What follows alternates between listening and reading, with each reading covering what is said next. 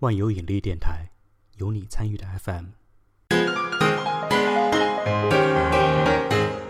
大家好，欢迎大家收听万有引力电台，我是节目主持人 H。今天我们是第一期万有引力电台的谈话性节目。呃，最近呢有一部剧非常非常的火，那就是《隐秘的角落》。我当时也看了这部剧，然后也有一些感想。正好呢，之前呢我们讲故事的 Daniel，呃。也看了这部剧，而且还在豆瓣上打了分，所以我今天就正好邀请 Daniel 跟我一起来聊一下这部剧，看看我们互相都有什么样的不一样的想法。那 Daniel 跟大家打个招呼吧。各位网友，大家好，我是 Daniel。嗯，Daniel，呃，你你是什么时候看这个剧的？是这个剧刚出来以后听过朋友介绍才看，还是说，呃，你是自己正好就搜到这部剧？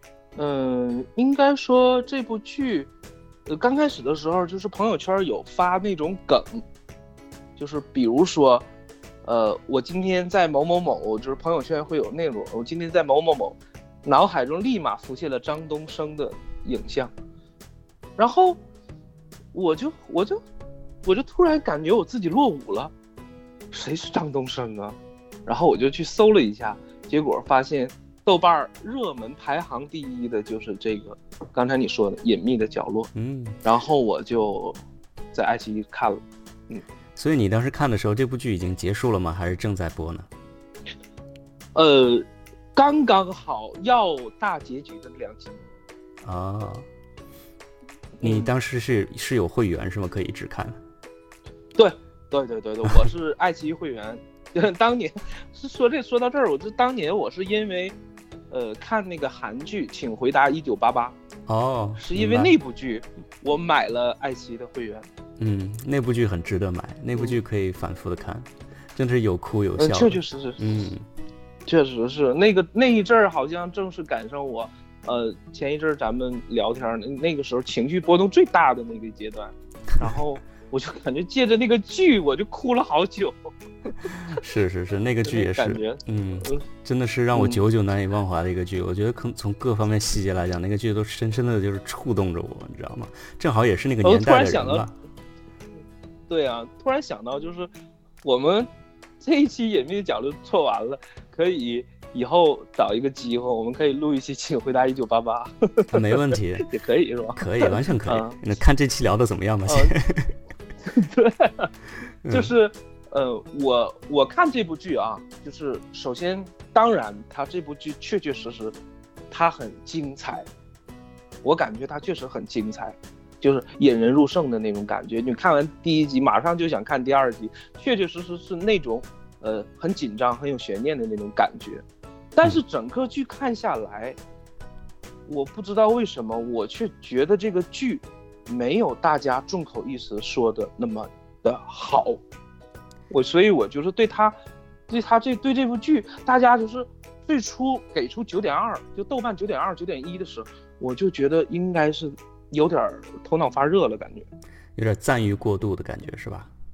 对对，我不知道你是一种什么感觉啊？我不知道你是一。我觉得咱们两个在这方面好像有还蛮一致的，所以这也是为什么我就突然也不是突然就特别想要聊一下这个这个这这个电视剧，就是你如果好到就无法挑剔，好到九分了已经。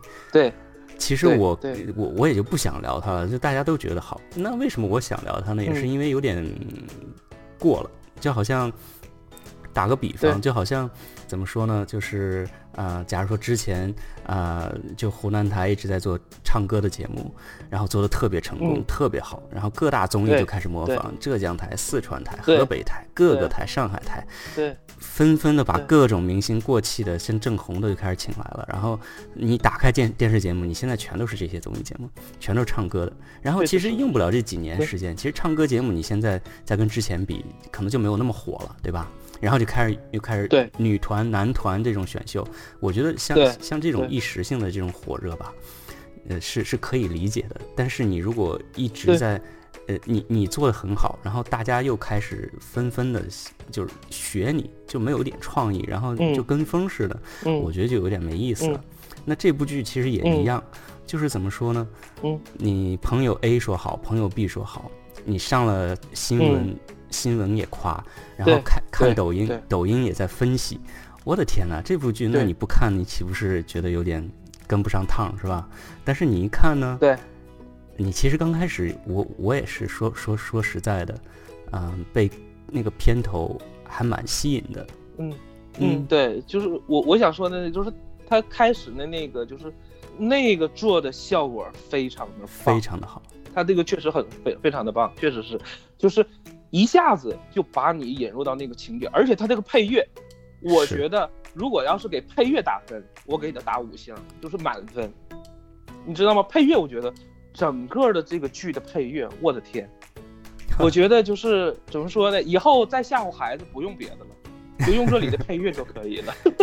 我觉得跟这个主题也非常的契合，是吧？隐秘的角落，然后它那个配乐烘托的非常让你能进入到这个情境里面。对，然后再加上开开头的这个很阴暗、很很 dark 的这种这种效果，就让你觉得哇，这个剧你应该是有点内容的。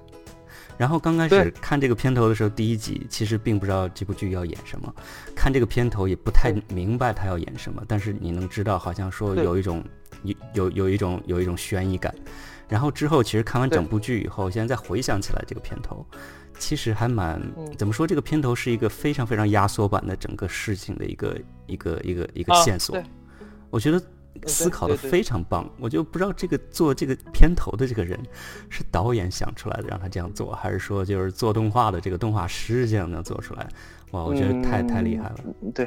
嗯，对，确实是，就是他整个前面的那个那个，包括，呃，我不知道你有你注意到那个细节吗？就是第一个镜头进来，因为他这个电视剧他有点呃模仿到这个就是台湾或者是韩国的那种电视剧，就上来是进入情节，嗯，会走大概一分钟几三十秒左右的情节之后，走到一分钟的时候，然后进片头，嗯，对对对，对吧？对。他他不是说直接进到像传统的这种国产电视剧，直接进到片头里头，然后就前面说又主演谁呀，编辑是最后导演谁，然后出现正片。他不是，他先进入正片，然后走大概一分钟左左右，然后他再进入这个片头。他进入这个片头第一个镜头，我一直在看，仔细的看那个第一个镜头，那个镜头好像是一堆孩子，又像一个大脑。我不知道你对这个细节有没有这个印象？嗯嗯，是个大脑，然后好又又好像是一堆孩子。我觉得这种隐喻吧，就是怎么说呢？就是就是这个镜头把我吸引住了。我当时我看到这个剧的时候，我决定看下去，其实是那个片头它出现那个东西的时候，我突然就觉得，嗯，就像你说，这个剧应该是有内容的，对，很高级，有内容的，所以我想。对对对，很高级，很高级，那个那个那个感觉很高级，是你没法用语言它去形容。你说是，呃，象征着芸芸众生，你或者是象征着整个人的这种，这种这种怎么说错乱的思维，或者怎么样，你没法用这个语言去去去描述它。但是你就是就像你说，就是感觉它很高很高级，确实很高级。对，它为什么能够脱颖而出？其实它这个片头这么一放出来，哦，你就立刻觉得这个国产。电视剧立马就完全跟其他所有的电视剧都不一样，就是其他的国产电视剧现在，呃，市场上好像还没有拍出类似的这种东西来。嗯，对。然后，嗯，然后吸引我的另外一个点呢，就是除了就是它这个配乐，包括片头，就吸引我另外一个点就是秦昊的加入，因为秦昊这个人呢，他是沈阳人，是我老家的这边沈阳人，因为我知道，就是。秦昊这个人，他常年是拍电影的，他不拍电视剧，几乎不拍电视剧。就是你以前你你可以你可以查一下，就是以前他基本上是会演这种电视剧的，很少上综艺，也不演电视剧。但是这一次他居然放弃了电影，去演这部电视剧，可见这个剧本有多吸引他。嗯，就是秦昊这个人，他他。他以前一般都是跟娄烨一起，我不知道你你对他了解多少啊？以前一般都是跟娄烨一起拍这个那个电影的，比如我们最熟悉的《春风沉醉的夜晚》，还有好像还有之前的一个，他演了好多这个同志形象的这种这种的，就他这个人可塑性非常的大，而且他那种表情的戏剧张力很大。就是因为他就是这个剧吸引我的另外一个点，就是因为秦昊的加入。我当时就在想，我说这个导演可太厉害了。怎么能把秦昊请来演电视剧呢？所以我就我说基于这两点嘛，我才往下去看这这这个剧的。嗯，其实你这样说起来，让我想起章子怡了。他其实和章子怡同班是吧？现后后来我们现在读这些新闻，我现在什么什么现在花边新闻，我在看这些，就说秦昊是一个非常好的演员，他现在一直演，他之前一直演文艺片是吧？他是比较自己，他自己就是一个有深度的、很小众的、很小众的、很小众的那种。我就是非常喜欢这样的演员。在，我就是经常在国内都搜不到的边缘 的那种。是，所以他不是那种大红大紫的流量的演员。对。对对对对对对对，就包括那个，嗯嗯，你说吧，你说吧。让我说，呃，然后我就读到呢，他和章子怡啊什么的，他们都是同一届的，对吧？他们他和那个刘烨，嗯，然后他是那一届，就是基本上就是每年都是考第一名的那种，就是个尖子生，学习特别好，那就表演特别好了。其实，在他们学校，嗯，所以他这样的一个人呢，嗯，其实出来以后。他其实完全可以走一些怎么说呢，大众视野方面的电视剧的路线，但是他没有，然后他又走了这些文艺片的这样路线，让我是觉得特别的敬佩的。然后，然后就让我想到，毕竟他跟章子怡也有关系。然后，章子怡也是一个只演电影不演电视剧的人。其实他们的他他们的路线都是比较像的，就是就是像的。如果但是章子怡跟他最大的不同就在于，章子怡她会演一些主旋律的。对，比如说我的还是商业片，就是这种主旋律，对对，还是商业，对对对对，更更多的考虑商业的是这个角度。嗯，其实我之前没演过，对我之前是不太了解秦昊这个人，我是真的很少看文艺片。然后我我我看了这个戏以后，我是觉得啊，我其实知道秦昊就是因为他是伊能伊能静的老公，我才知道的。但是我真的没有看过秦昊的戏。不，真的假的呀？真的。你你你真的不了解秦昊吗？就秦昊 N 年前我就开始看他的电影。啊，我不知道。浮城谜事，浮城谜事，然后春风沉醉的夜晚，就是基本上他是谁呢？他和郝蕾，你知道郝蕾吗？那个女女演员，对，知道。啊，女，对对对对，那个女演员，她跟郝蕾基本上是娄烨的御用男主和女主。啊。就是娄烨的好多片子啊，好娄烨好多片子都在国内供应不了，然后都是在国外。就是我我不知道秦昊跟娄烨到底就是说关系铁到什么程度，就是娄烨居然就是那个秦昊居然一直就是跟着娄烨走，嗯，就娄烨基本上没在国内供应过任何的片子。呃，前一阵儿去年娄烨最近的一个片子叫什么片子了？呃，叫叫叫叫风中有朵雨做的云吧。而这这这是娄烨好像最近在国内还公映的，就是这种片子，也是文艺片是吗？好像也是文艺片，也是文艺片，我也看了，就是也也也也不错，拍的也哈。那个里头就有谁呢？我说我要说到这个另一个演员，就是那个叫是不是叫张颂文呢？啊，就是朱朝阳的爸爸。对，这个人是相当相当厉害。我当时看这个看那个就是那个电影的时候，是呃《风中有朵雨做的云》那个电影的时候，我就说我说这个人。他怎么这么厉害？他怎么把人物刻画的就跟那个真人一样？就是你会感觉他当时演了一个特别市侩的一个官僚阶层，嗯，那个那个劲儿拿的是非常的，我一度怀疑他就是当官。然后后来我一查这个人，我才知道他是很多大明星的表演老师。嗯，朱朝阳那个爸爸的那个扮演者。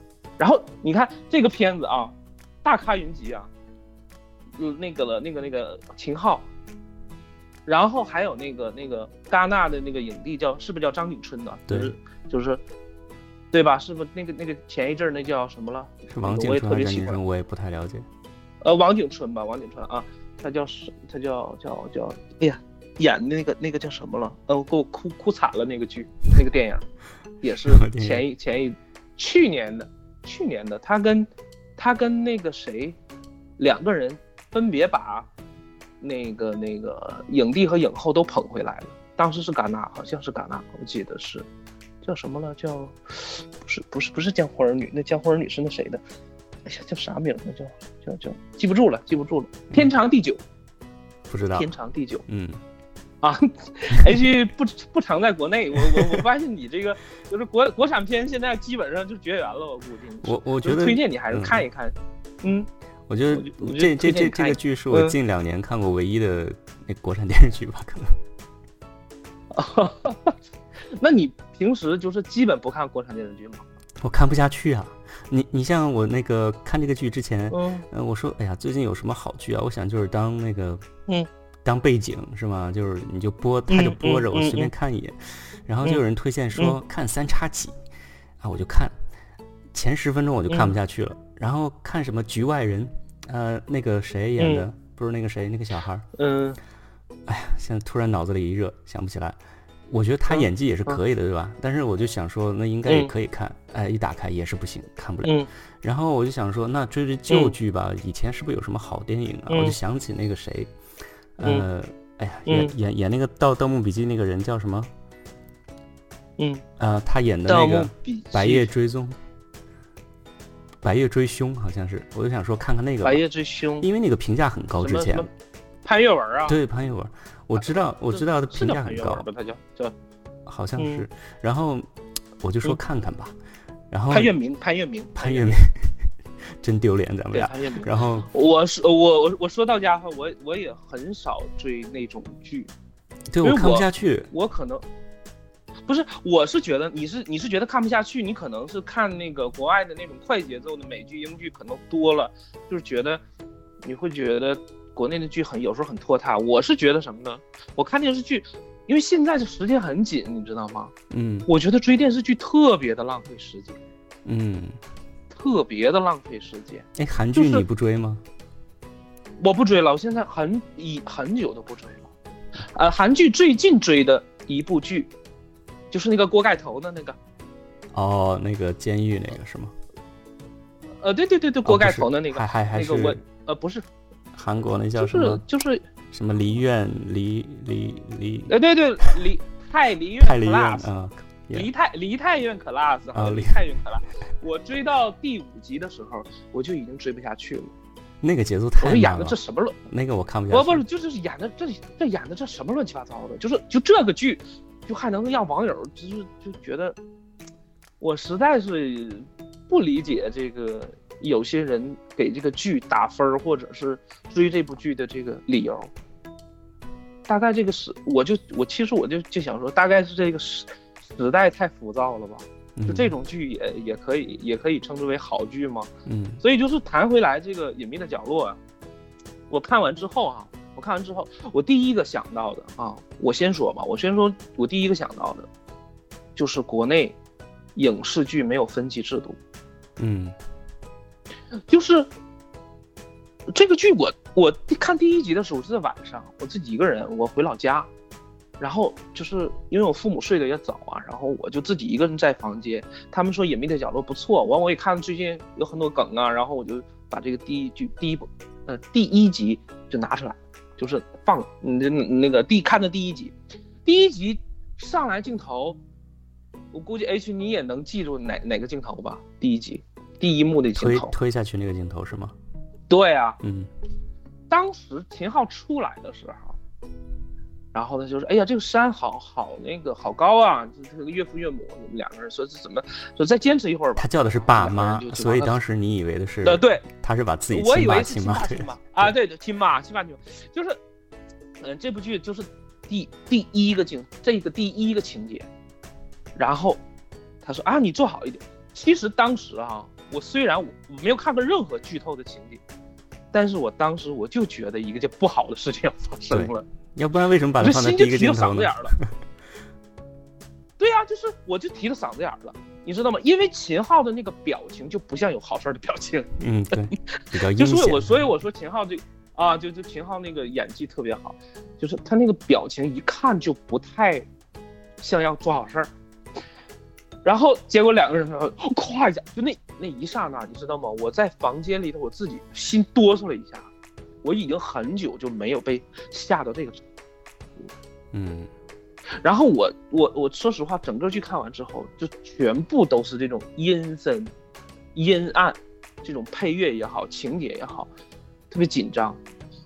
然后我就在想，我说中国的这种现在的这种环境哈，爱奇艺只要你买会员了，你就都可以看，家里大人小孩都可以看。嗯，当这个小孩他看到第一幕还喊他爸妈，因为还没往下走这个情，夸往下推这个，你说这给这个孩子应该是造成一种，特别是未成年人啊，你说会造成一种什么样的阴影呢？就连我这成年人，我看完之后都，我我就是吓得哆嗦了一下子。嗯，然后我还清楚的记得那个镜头完事之后，是有一只蜥蜴，在那个岩石上爬。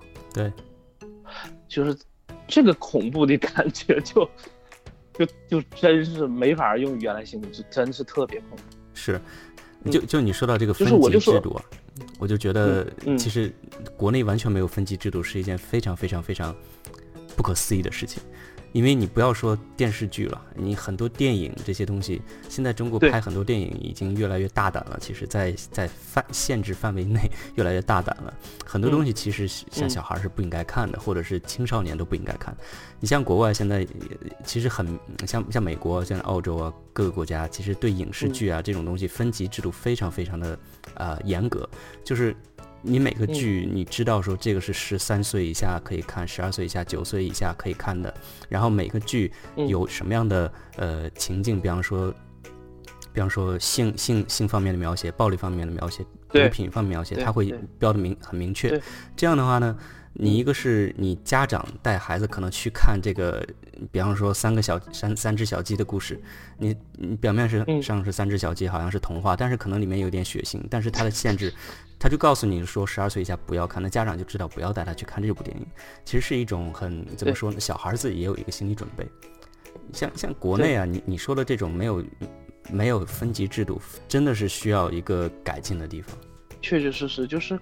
我看的这个整部剧，我最因为我以前能跟职业有关，我以前当过老师，我就我不知道，就是我整部剧看下来啊，一方面是这种就是没有分级这种恐怖的情节，它很就是感觉未成年人不能看，还有一是它传导的这整个这种价值，就是不是成年人，就连成年人作为成年人的我。我有时候我都不知道从这里头能吸收到什么有营养的东西。嗯，作为一个艺术作品，我不管是我，我并不是提倡说非要主流或者是政治正确，但是你作为一个艺术作品，过作为一个公开放映的这样一个东西，你势必要传导一些相对来讲价值方面稍微正确一点的东西，或者是也更有利于人们。往好的方向去走的价值的东西，但是整部剧看下来，我到最后那个点，我也没有找到整部剧它拍完之后给人传达的东西是什么。它你要传达恐怖吗？或是亦或是你要传达这个这个紧张吗？还是说每个人心里头那种阴暗的角落呢？把这种阴暗的角落，每个人心里头那种微小的，或者说不大的阴暗的角落，放的无限大，最后给观众看，四它可能会带来视觉上和你这种是情绪上的这种冲击。但是反过头来，这部剧，如果它是一个没有形成正确价值的一个未成年人看，其实是很一件很可怕的事情。我我我完全理解你现在说说的这个意思。嗯，其实你每一个作品，你都要每个作品的意义，对吧？你把这个每每个作品做出来以后，你想表达什么，你你你应该让别人看得出来。我觉得他现在，嗯，其其实你的意思是，呃，就就现在，呃，就这样广泛播出的这些市面上的这些作品，你至少要有一个传达的导向。但是我觉得他可能，他对对这个导演来说，或者是对这部作品来说，他可能，我觉得啊，可能他就是想单纯的。走一个呃，怎么说呢？呃，剑走偏锋，他就是想要表达一个恐怖的戏，对，他就是想要演一个呃悬疑剧，可能这就是他整个作品的意义吧。然后就就像是好多其他的那些鬼戏啊，一些呃国外的那些杀人的戏，其实他没有任何的一个导向，他就是追求刺激，纯追求刺激。但是这个剧又和那些国外的那些追求刺激的剧又有不一样的地方在哪呢？剧不一样。这个剧的三个男主角是三呃呃，这个剧主角其实是三个小孩儿，两个小孩儿，一个小女孩，三个未成年的小孩儿。呃，我我我理解你的意思，可能是说你你把这三个小孩儿，或者是怎么说，就以他们的角度来诠释一个这么阴暗的一个东西，非常非常容易让别人有自己的投射。就是假如说我也一个十岁的上六年级的小孩在看这部剧的时候，他可能就会投射自己是其中的某个人，然后可能自己的父母离离异了以后，他可能就会像。朱朝阳一样，他应该怎么怎么样啊，或者是怎么怎么，就你懂我的意思吗？就是可能会有这方面的导向，这是不好的一方面。对我跟你担心的就是这种代入感非常强。如果他是一个成年人，对，如果他是一个成年人，OK 无所谓，因为成年人他有自己的价值判断。但是你是一个孩子啊，你你你把这个主角定位为三个孩子，这三个孩子恰恰是，恰恰是。最后心里是，从剧剧情本身看，最阴暗的是朱朝阳，但是他恰恰活了下来。对，三个小孩其实各各自心怀鬼胎，都有自己想要得到的东西，有自己的小小目的。对，对对，所以你说，就像你说的，如果是一个跟他一边大的孩子，他会不会误以为这个剧里演的这些情节就是应该发生，或者是他认为对的东西？这个没有人，没有人告诉我们。嗯，就就是我看完之后，我就觉得，我就我真的我用用用小 S 的一句话倒吸一口凉气。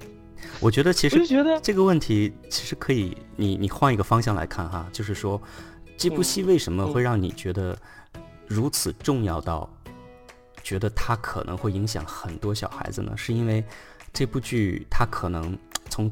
众多的一百个、六百个剧里面脱颖而出，让更多人接触到了，所以你会担心这部剧会影响其他人，也是从侧面反映了当下国内的很多电视剧，呃，它的做工或者是制作，它它的水平品质并没有那么好，然后导致其他的那些没有那么好的那些电视剧没有在正积极或者是正面方向来引。足够的影响更多的人，来导致这部比较阴暗的剧，可能你会担心影响更多的人。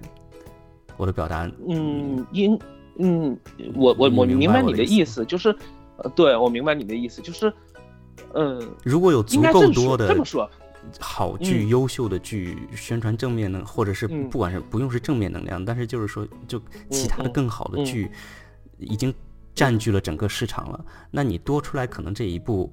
隐秘的角落这部剧其实也就没有那么的呃，怎么说有那么大的影响？那么大的影响，对对。但是，嗯，你可能就是常年在国外 H，就是国产剧现在可拍的题材，应该说太少了，很单一，很单一，就是很就是怎么说，它这个呃国产剧，我不不谈其他的啊，不谈其他的，就是就是因为整个。国产剧的它这个题材的收窄，所以造成了它只能拍那几种类型剧。嗯，有一些我们想表现人性的东西，或者是想表现最真实的那一面生活的东西，可能碍于各种各样的原因，他就没有办法去选择拍。那么他今天之所以就像你说的，之所以这部剧能够脱颖而出，我认为他在某种程度上呼应了。国内观众对一种真实，就是怎么说，心态上的真实或者生活上的真实的一种渴望，渴望，嗯嗯，回应的是这种东西。但是，恰恰是这种东西，我们说你还原的这种东西，这种真实的东西有没有？有。我想说，《隐秘的角落》这个题，这个剧名说的非常的好，就叫《隐秘的角落》。后来我在一直在想，为什么原著叫《坏孩子》？而改完了之后，它叫隐秘的角落，因为什么？如果从坏孩子角度说，毫无疑问说的是谁？朱朝阳。朱朝阳是怎么样从一个，呃，这个小孩子那种受家长约束的好孩子，班级里的学习顶尖的那种好孩，一步一步黑化走到变成那所谓那个打引号的坏孩子？他是想做这个，但是隐秘的角落，我觉得它更宽泛的在哪儿呢？它是讲整个人性当中，它最隐秘的那一个角落。嗯，就是我想他说的那个隐秘的角落，指的就是人人性当中最微小或者是最负面、我们经常被包裹起来的那一个很小的一个角落。你说这种角落谁都有，谁都有，成年人，我们我们回头想，我们难道就是没有一刹那说不好的想法或者什么？肯定会有的，肯定会有这种不好的念头。但是你拿这种东西，我说换来这种电视剧里所谓的真实，我觉得这个成本太大了。你会让孩子误以为这个隐秘的角落就是人性的全部。我看完之后，我真的觉得，嗯，你说，可能我们两个年纪到这里了哈，三十多岁，所以特别担心下一代的健康，心理健康。我们这个母性大爆发，可能就是你让二十二那个二十岁出头的那那些年轻人们评论这个剧啊，就是演技好，然后怎么怎么样，他们不会想到这些方面的。对，嗯，一嗯，我我觉得，呃，你我我。我们都都对，是吧？我们说的都挺好。我现在担心的是什么？我现在担心的是，就是这些呃，假如说我们本来收听节目的这个这个听众的人群就不多，假如说有十个吧，然后十个听我们剧的，嗯，都是九零后，都是九零后零零零后，对，觉觉得我们在这儿有点太那个大张旗鼓的，就是可能。我们两个特别老朽，就是两个封建卫道士。你们在讲什么呀？听不下去。我觉得那个怎么都行。嗯，自自己我们也是自己看这个剧的一些一些想法，是吧？我们自己的一些见解，主观主观想法，也是说一些就是网上可能大家没有想到的一些东西。因为现在网上千篇一律的都是在批评，呃，就是在夸奖这个剧非常非常的好，什么演技棒。其实从演技方面，我也有一点点想想想说的。我想说什么呢？嗯，大家都觉得这个。这个这个这个演演员演技非常好，但是让我想到第一点就是说，你演员演技好难道不是应该的吗？你你你做演员是你的终身职业，我做设计师是我的终身职业。我设计一个东西，我要力求完美。我不说我比其他设计师好，但是我要从我自己来讲，我要做到我专业达到满分，对吧？嗯。你一个演员啊，你从假如说北京电影学院中呃上上海戏剧学院毕业以后，你三四年学习以后，然后又通过其他的什么广告啊、小品呀、节目啊各个方面，你你又磨练了自己，你难道不应该演得好吗？是正常的，对吧？但是现在到有有一个什么样的情况呢？就是太多呃半路出家的一些人。他们开始演戏，然后或者是各个跨跨职业、跨行业的一些表演者，导致了整个现在这个演戏的这个行业，呃，门槛比较低。呃，对。然后我想说什么呢？就是说，嗯，导致很多人觉得，其实中国的演员演技也就这样了。然后你突然有一个演的非常贴近生活的，让你觉得。哇，这才是我我想看到的一些一些表演，你就会觉得说哇，神，你就是呃什么影帝级别级别的表演哦，怎么这个演的太好了，那个演的太好了，太棒了，怎么怎么样？其实你分析下去，就是说他们其实只是尽到了自己的职责，就是说我今天我该上班了，我是我去电影，我我去这个这个剧组上班一下，然后我我我我上班，我我我做的工作内容。我得心应手，我做的很好，我做到了专业性，这是应该的，对吧？不至于就是大张旗鼓的表，就就是表扬说演演演的真好，怎么怎么样？我是这么想的。对对对，就是我觉得就是怎么说呢？可能我我就是接着你的话说吧，就是它某种程度上显示出什么呢？显示出了国内整体演员的这个水平。就是就像你刚才说的，他可能他达到的只是一个合格线儿、标准线而已，并没有超过这个标准线多高，但是我们却把他奉为神啊，演技炸裂或者怎么样？对对对，炸裂就是对对演技炸裂，对吧？就这种，这个恰恰就反映了国内整个。这个演演影视圈行业的这些水平，这也是什么呢？就是呃，我看过，曾经看过一篇文章吧，就是当然我不是，咱们不是专业的那种影评，还是那句话，咱不是专业的，就是我看过一篇文章，他说什么呢？就是韩国、台湾，呃这种像这种地区国家，那么他们娱乐圈这种娱乐行业的分工是非常的明晰的，就是你唱歌的，你就唱歌。韩国你会发现啊，唱歌的有没有说转行演戏的？有，请回答一九八八里头就有那个那个那叫程德善的那个女，她原来是女团的，好像我记得是啊，就不一定。这个网友如果说错了就别怪我，就是好像有，但是很少。就是韩国的韩国的基本就是，我是演员的，我就是演戏；我是唱跳的，我就是唱跳。我不会因为我唱跳唱得好，我就去演戏了。我也不会因为我演戏演得好，我就去唱跳了。除非是综艺的玩票。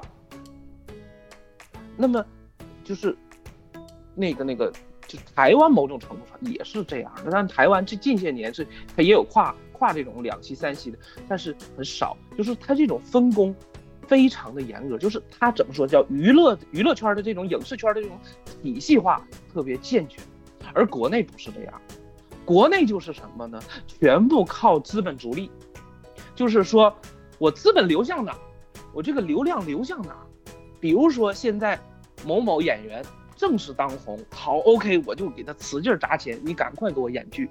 不管你演的好不好，你就赶快给我演剧，然后好带一波流量，我好多赚点广告费，就是这样。就是整个国内的产业现在是处于一种初级阶段，所以也造成国内的这些就是演员参差不齐。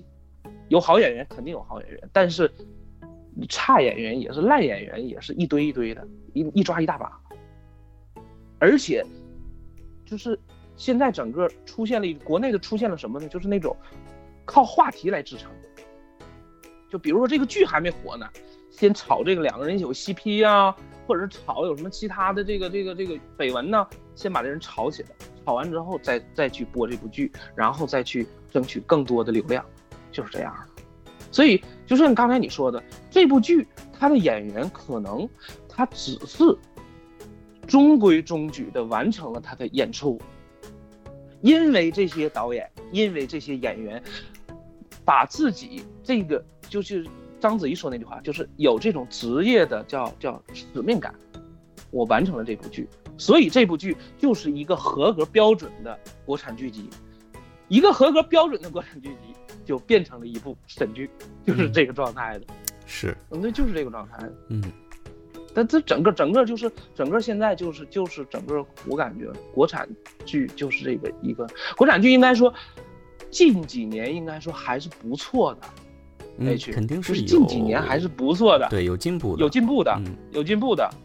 但是说实话，就是进步的空间还是很大的，就是就是幅度还是还是有点小，对，就是呃整整个这个水平确实是是团队这种水平。但是你说要进步的话。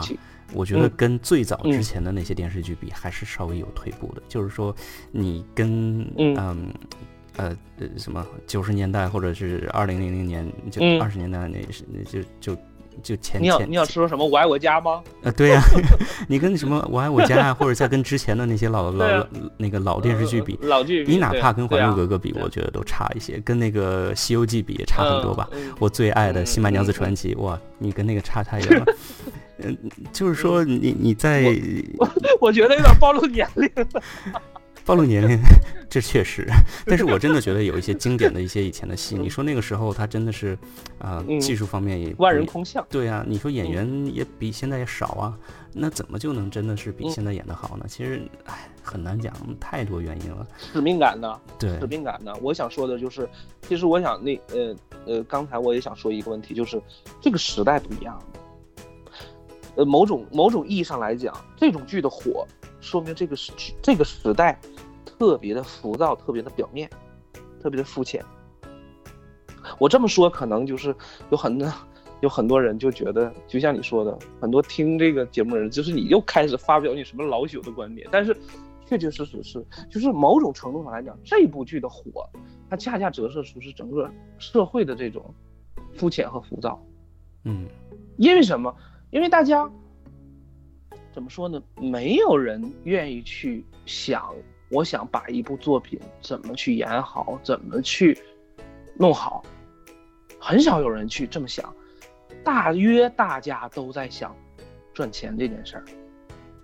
我可能说的有点一棒子打死，但是确确实实是现在好多电视剧，包括某台啊，这个刚才你提到有一些台，那他那个剧基本上全是就是那种当红小生去去弄的剧。但是你告诉我，他这些年有什么高质量的剧吗？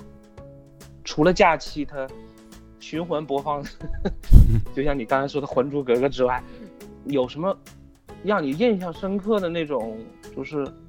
真正特别厉害的那种剧没有，都是当时播的时候，哎呀，吹得天花乱坠，就这个剧怎么多好啊，或者怎么怎么样。结果你会上豆瓣一看，你会哇塞，五点七，就是这种就这种分数，然后就被他吹得神乎其神，就是这状态。嗯，是，真的是。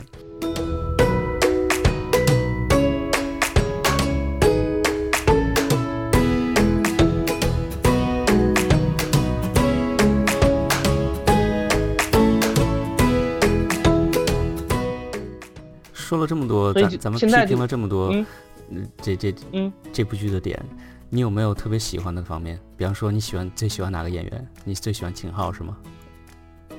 呃，秦昊肯定是没没跑了，就是因为我我我真是他的影迷，就是他所有的铁粉对吧？和这个呃达不达不到铁粉，就是我算是只要这部剧有秦昊。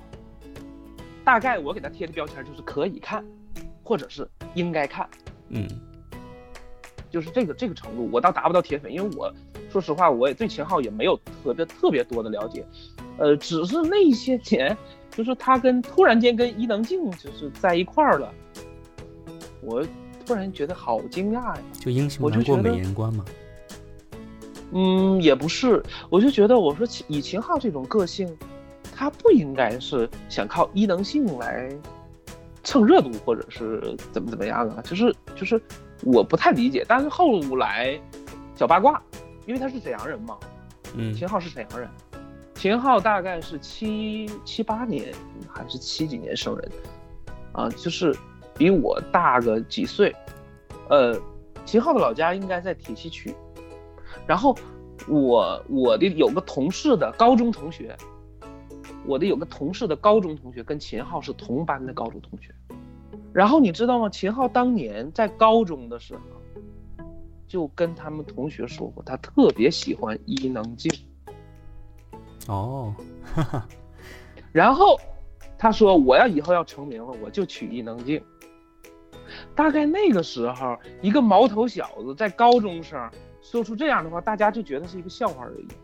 但多年后，他真的娶了伊能静。真的是一个很美好的童话故事呢。这个是也是我听我们同事聊天就聊的一个八卦，因为沈阳这个地方也出了不少的真的好演员，确实出了不少的好演员。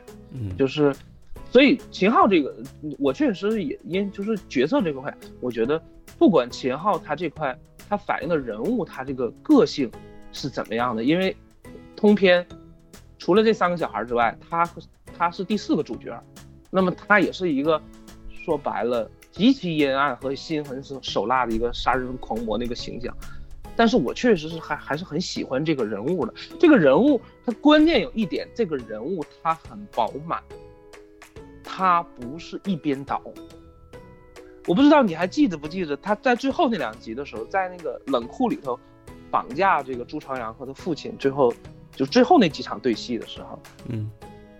然后那个那个秦昊，就网友还有拿这个这个段子来调侃这个这个这个，就是说笑疯了，说看那段就笑疯了。为啥笑疯了呢？就是一个杀人狂魔被小孩折腾的团团转。秦昊这么说，他说我没有，就是那个那个那个那个角色啊，那个角色就张东升啊，是叫张东升啊。嗯。张东升说，我没有，我没有想伤害你们，是你们逼我的，无耻。哈哈哈，这，我就觉得，就是这个这个真是一个，我觉得这是一个很真实的反应。为什么？他即便是个杀人狂魔，我想那个时候也是气急败坏的。就是是你一个臭孩子，你把我折磨成这个状态，就是那那一段，我觉得 确确实挺逗。网友有好多网友就是有一篇文章专门拿出这段，就说就是说，所以一看每次看这地这这段的时候就笑疯了那种感觉。但是我确确实是感觉。演的很好，很真实。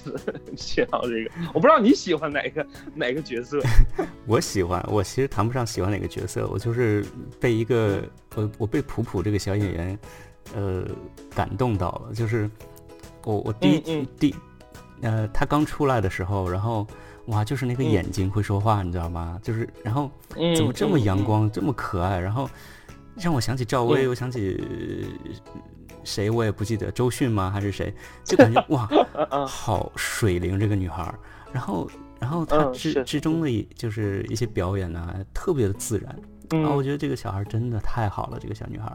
然后后来我又喜欢朱朝阳，我觉得朱朝阳他大男主，嗯嗯，演的好，好在他，嗯，就是那个满脸，嗯，怎么说，完全没有表情的表情。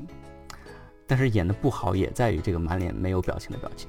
就有时候啊，太过了，就是你该有表情的时候，你还是要有。但是有的时候呢，他真的是不需要表情，他掌控的非常好。我觉得这个小孩他的眼神是最重要的，就是就普普的那个特别那水汪汪的大眼睛，就是一个天真烂漫的小孩。但是他心里那个隐秘的角落，其实你是可以分析到的。然后朱朝阳呢，嗯，这一个好好学生，然后又在他的眼神当中，你就感觉他一直在盘算着什么。这也是一个非常难拿捏的一个角色，其实。但是那个剩下的那个就就稍微大一点的那个颜颜颜良，我觉得就可能稍微可能需要换一个演员。但是我觉得他演的也是不错的。就整个这样下来，我觉得这个这个戏让我觉得最自然最好的还是朱朝阳的爸爸，就是你之前说的那个，嗯嗯。嗯，那个张张张颂文，他叫 张颂文，这张颂文。我刚开始看到他爸爸出场的时候，我觉得这从哪儿从从哪儿找来一个乡下人在这演戏呢？然后就越演越觉得，我觉得哇，这个人演的，我觉得真的是自然，就是自然，厉害吧？就是自然，就是他本来《隐秘的角落》这整部戏，他就是在讲一个非常生活化的一个一个故事，他就真的是能够展现的非常的生活化，就是一个离异的爸爸的那种角色，完全对。对，非常贴切，非常好。就张颂张颂文，他的厉害之处就在于，他演什么你就会相信他真是干这玩意儿的。嗯，就是他他叼个烟卷在那打麻将，在那一边用的用的什么潮汕话还是广东话，在在在在在在骂在在在交流的时候，你会你会感觉这他妈不就是一个市井混混吗？嗯，是，就是就是那种感觉的，就真真是那种感觉，跟我在身边认识到的，呃，就见过的那种，跟他一样角色的这个人是一模一样，他就是那些人。对呀，对呀，对呀，就是张颂就确实很厉害的，就是我我我认识他，我还刚才说的之前说的那个《风中有朵雨做的云》那里头，他他演的那个角色，我超级棒啊！我回头我当时一度就相信。我一度就相信，我说这个人是不是就他就是个什么什么人？我就想查他一下简历，他是不是以前做过这个工作？你懂吗？就是一一度让我相信这个人以前是做过这个工作的。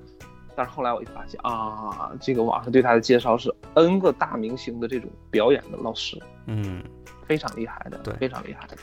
好的，呃，还有就是呢，还想说什么呢？就是说现在网上，嗯。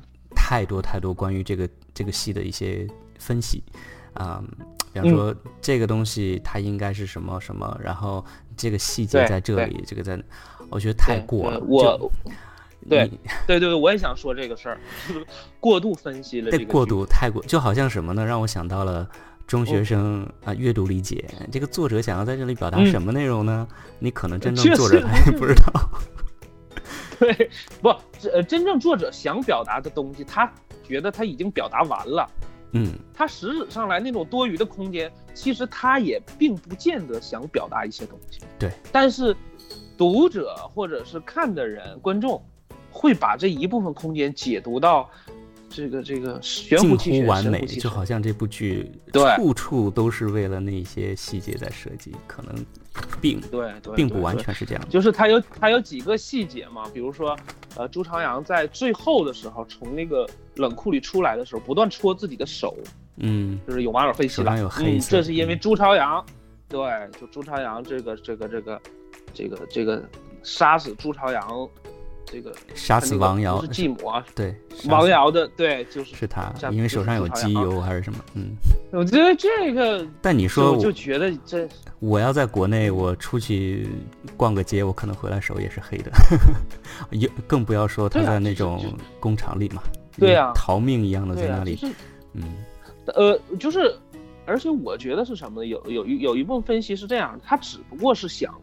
只不过是想他不断的擦拭，只不过想是跟这段，跟这段记忆，想抹去这段记忆。我觉得这个这个，他可能抹断这段记忆，我都不觉得有这么的深，我就觉得他紧张，他就一直在搓手，就这么简单。呃，对对，是紧张，也可能紧张，或者是他极力的想逃避这段，这这怎么样？但是网友居然解读到这个王瑶是他去亲手。这个我就觉得是，也许网友解网如果网友解读的是对的，但是我觉得有不不不不不，这个这个我看了一个一个一个一个采访啊，当然这个采，那你要是这么想的话，这个采访真实性也不可靠。就采访到这个这个导演，这个剧导演就是也问到了这个情节，导演说根本就不是，嗯，导演说我根本就没想就是拍就是那么就是就是想表达那么多东西，嗯，就只不过是你们。你们去解读出了那样的东西，其实导演也说，就根本就没有这样的东西。嗯，但是我，你想，其实来讲啊，我还是那句话，如果结局真如网友这么解读的，说他杀死了这个王瑶或者怎么样，这么一个可怕的结局，你告诉我这个剧不是更可怕了吗？我宁愿他。不是在这么去，虽然它是一个开放式结局，你可以去想或者怎么地，但是我觉得有些东西它到一定程度应该是，应该到应该到一定程度应该是就是怎么说呢？停止的，你不能再往下去去分析这个东西了。我觉得就像你刚才说的，我觉得这部剧还有就是这个这个点也是，就是说过度的解读各种细节的过度解读，还有还有诸如很多很多细节。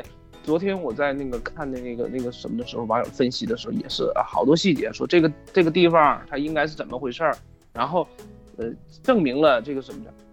但是有几个细节我觉得挺好啊，我觉得好的细节，嗯，就是，呃，演员的名字起得很好，他有好多名字是用的原著的名字，但有的有些不是用的原著的名字，但是这个名字很好，比如说这个老师叫东升。对吧？这个老师就秦昊这个演员叫东升，他扮演那个叫张东升嘛，叫东升。然后朱朝阳叫朝阳，嗯，其实他俩就有一种长大后就成了你的样子。对，对对对对，就是有一种隐秘的联系，有一种内在的联系。然后呢，呃，他在最后的镜头的时候，就是秦昊被击毙，不是秦昊被击毙，东升被击毙。东升被击毙的那一刹那，就是他俩的服装，你我不知道你注意没注意，都穿的是白衬衫。嗯，我觉得这个细节做的很好，因为全程这个这个小朱朝阳穿的衣服都是 polo 衫。嗯，就是我不知道你注意不注意服饰啊，都是 polo 衫，就是那种不是那种衬衫那种东西。而这个这个这个这个秦昊扮演的这个人，他全程穿的都是衬衫。而且没有穿短袖的，全是长袖衬衫。然后最后一个镜头的时候，最后他俩就是对戏那一那一场戏的时候，这两个人穿的都是衬衫，就是呼应了，嗯，很多呼应了，嗯。然后呢，第二个男小小男主角就是颜良。这个颜良这个名字，我我也思考一下，颜良，你要把把它搭成四个字的词，应该啥呀？世态炎凉啊。对呀，世态炎凉，所以你在他身上反映出那那种那种东西，就是有就是炎凉嘛，世态炎凉，在他身上反映出那种东西都是那样的，包括他父亲，呃，吸毒成瘾，最后精神那什么，就是他遭遇这种家庭，整个人性这这这种这种遭遇这种经过，我想就是整个社会的一个那啥，然后。普普，其实普普这名字我倒没有什么过多的过多的解读，但是就是我是觉得就是朱朝阳啊、东升啊，然后包括颜良啊这些名字，他们这些这些名字，这个很有意思，然后有一些小的细节，我觉得很很怎么说很有很有很有意思，做的很好，很有意思，就是让你感觉哎，嗯，不错，确实不错。还有一个一个点特别逗啊，就是我前两天我看一个朋友圈里头，是说一个网友的评论，说全部剧都呃所有人都在搞事，唯有叶迟敏在真正的学习。这个我乐了半天。对呀，这个也 是，就是所有的人都在搞事，包括学习第一的朱朝阳。我就在想，我我我其实我也在想一个问题，我说朱朝阳这个学习第一他是咋来的呢？他成天就合计这事儿，他怎么学习的呢？我真的不了解。就是就整部剧看下来吧，就最最有意思，网友确实是脑洞确实很大，就说网友说。这个除了叶诗敏在真正学习之外，其他人都在搞事。我看着我就乐了半天。我不知道你你对其他的细节还有还有什么什么什么有意思的地方跟大家其他的细节？嗯嗯，我我觉得还少评论了一个人，就是那个朱朝阳的妈妈。呃呃啊，对对对对对，我觉得她也是一个非常有张力的一个一一个角色，对啊，演的非常好。大娘子吗？嗯，你知道她？你看过你看过那个《知否知否》吗？啊，我没有电视剧吗？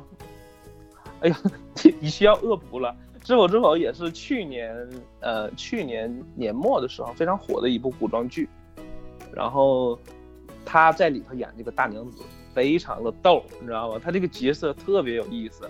然后这次他他演这个朱朝阳的妈妈。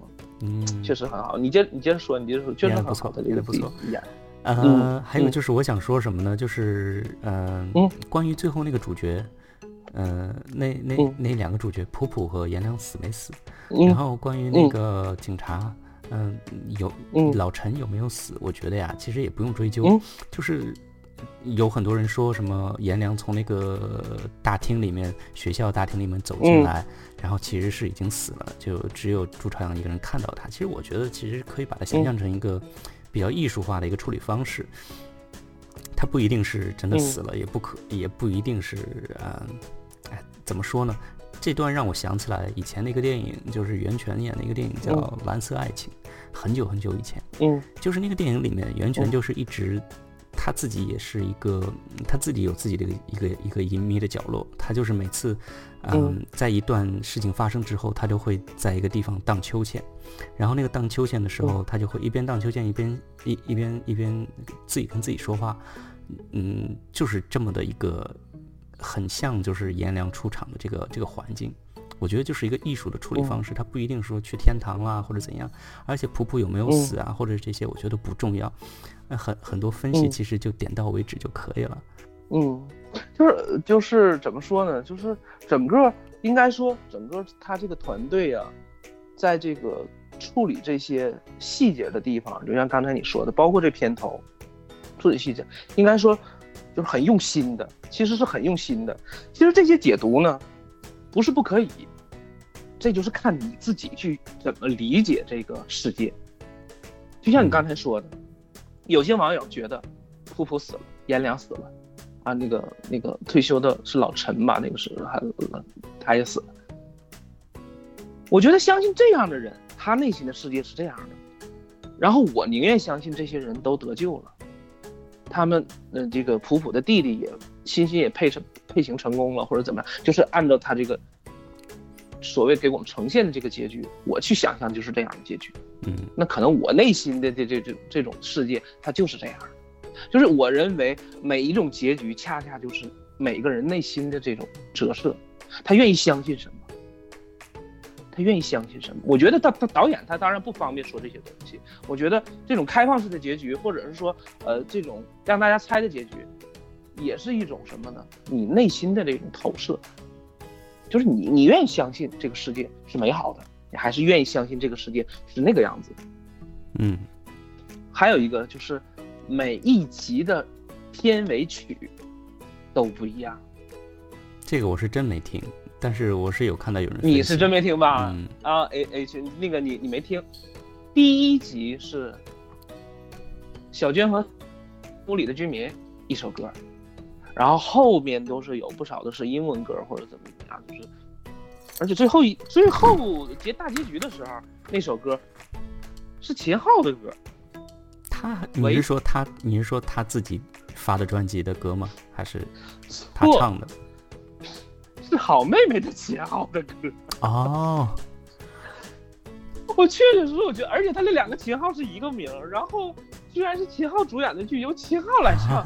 哦，当时我觉得，嗯，我说，我说这是怎么了？这 是，我当时有一种乌龙的感觉。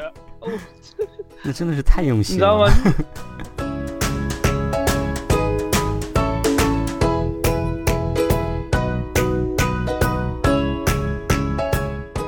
行，所所所以你给这部剧三点五分，对吧？在豆瓣上，三点五分。其实，其对在豆瓣三点五。其实，在豆瓣上三点五分，我给的这个分数也并不是说很高。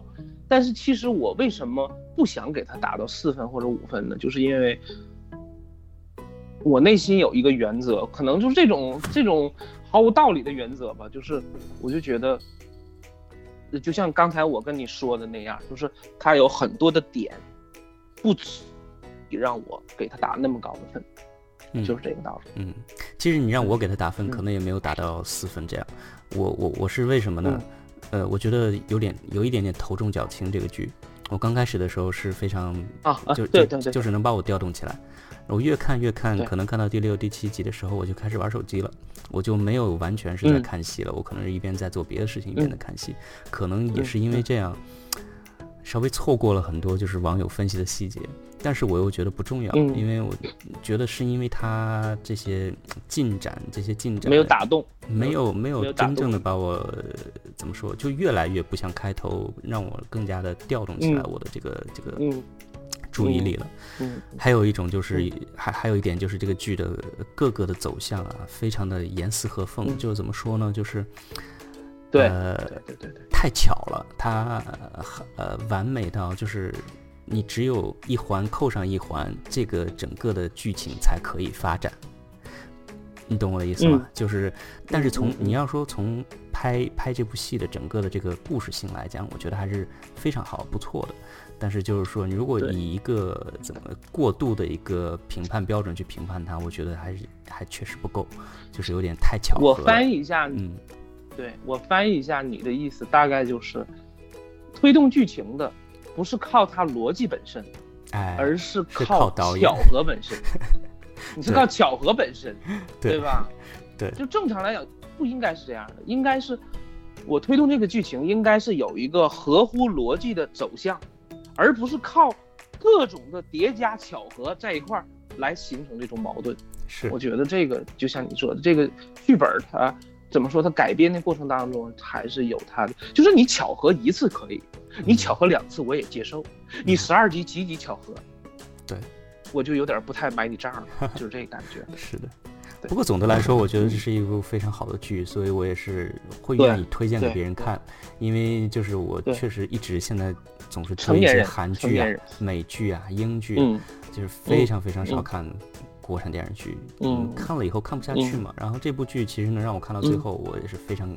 享受的，我觉得是，就是推荐给大家看，嗯嗯，我觉得我最后就愿意停在这儿就结束。你你还有什么想说的吗？嗯，没有了。我还是那句话，推荐给成年人看。是我我最后也呼吁一句，就是就是听我们节目啊，呃，我我唯一想做到的就是说啊。我的观点，如果是你觉得正确，我希望你能够听进去。我什么观点呢？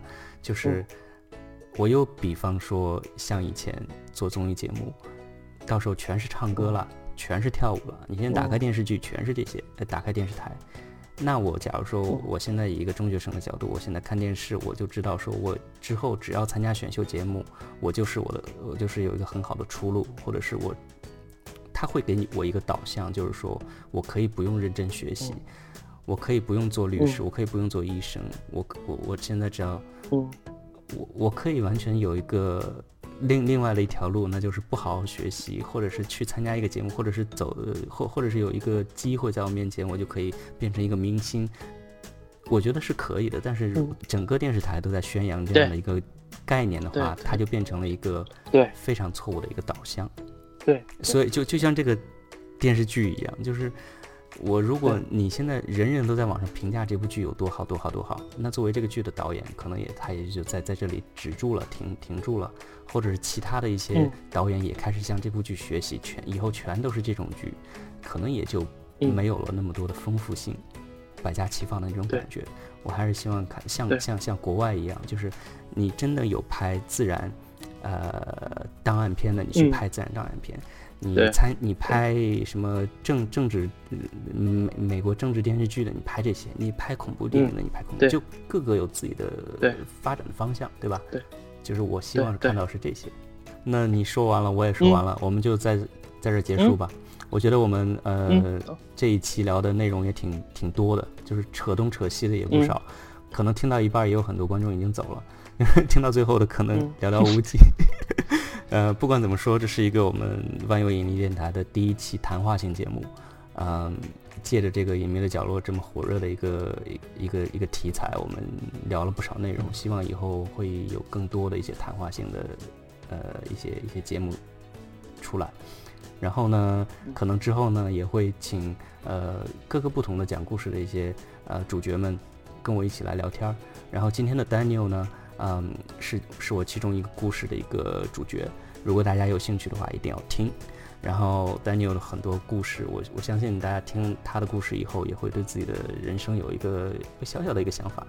嗯，但是很可惜的是，我要在这里补充一下，就是 Daniel 当时的呃故事呢，讲到一半儿，由于技术问题，后半段没有录录到。也就是说，前半段呢，Daniel 比较隐秘的角落部分讲完了。但是后面如何升华，如何阳光，如何 从此振作起来，变成一个不隐秘的角落的人呢？那段我我确实给给给给漏掉了，所以非常的抱歉。然后如果希望以后有机会，其实在我通补充一 网红的路上，你给我设置了好多障碍。哎，这就是对啊，你你等等以后我们的节目红了以后，我们再把它补回来，是吧？嗯，然后大家如果有什么。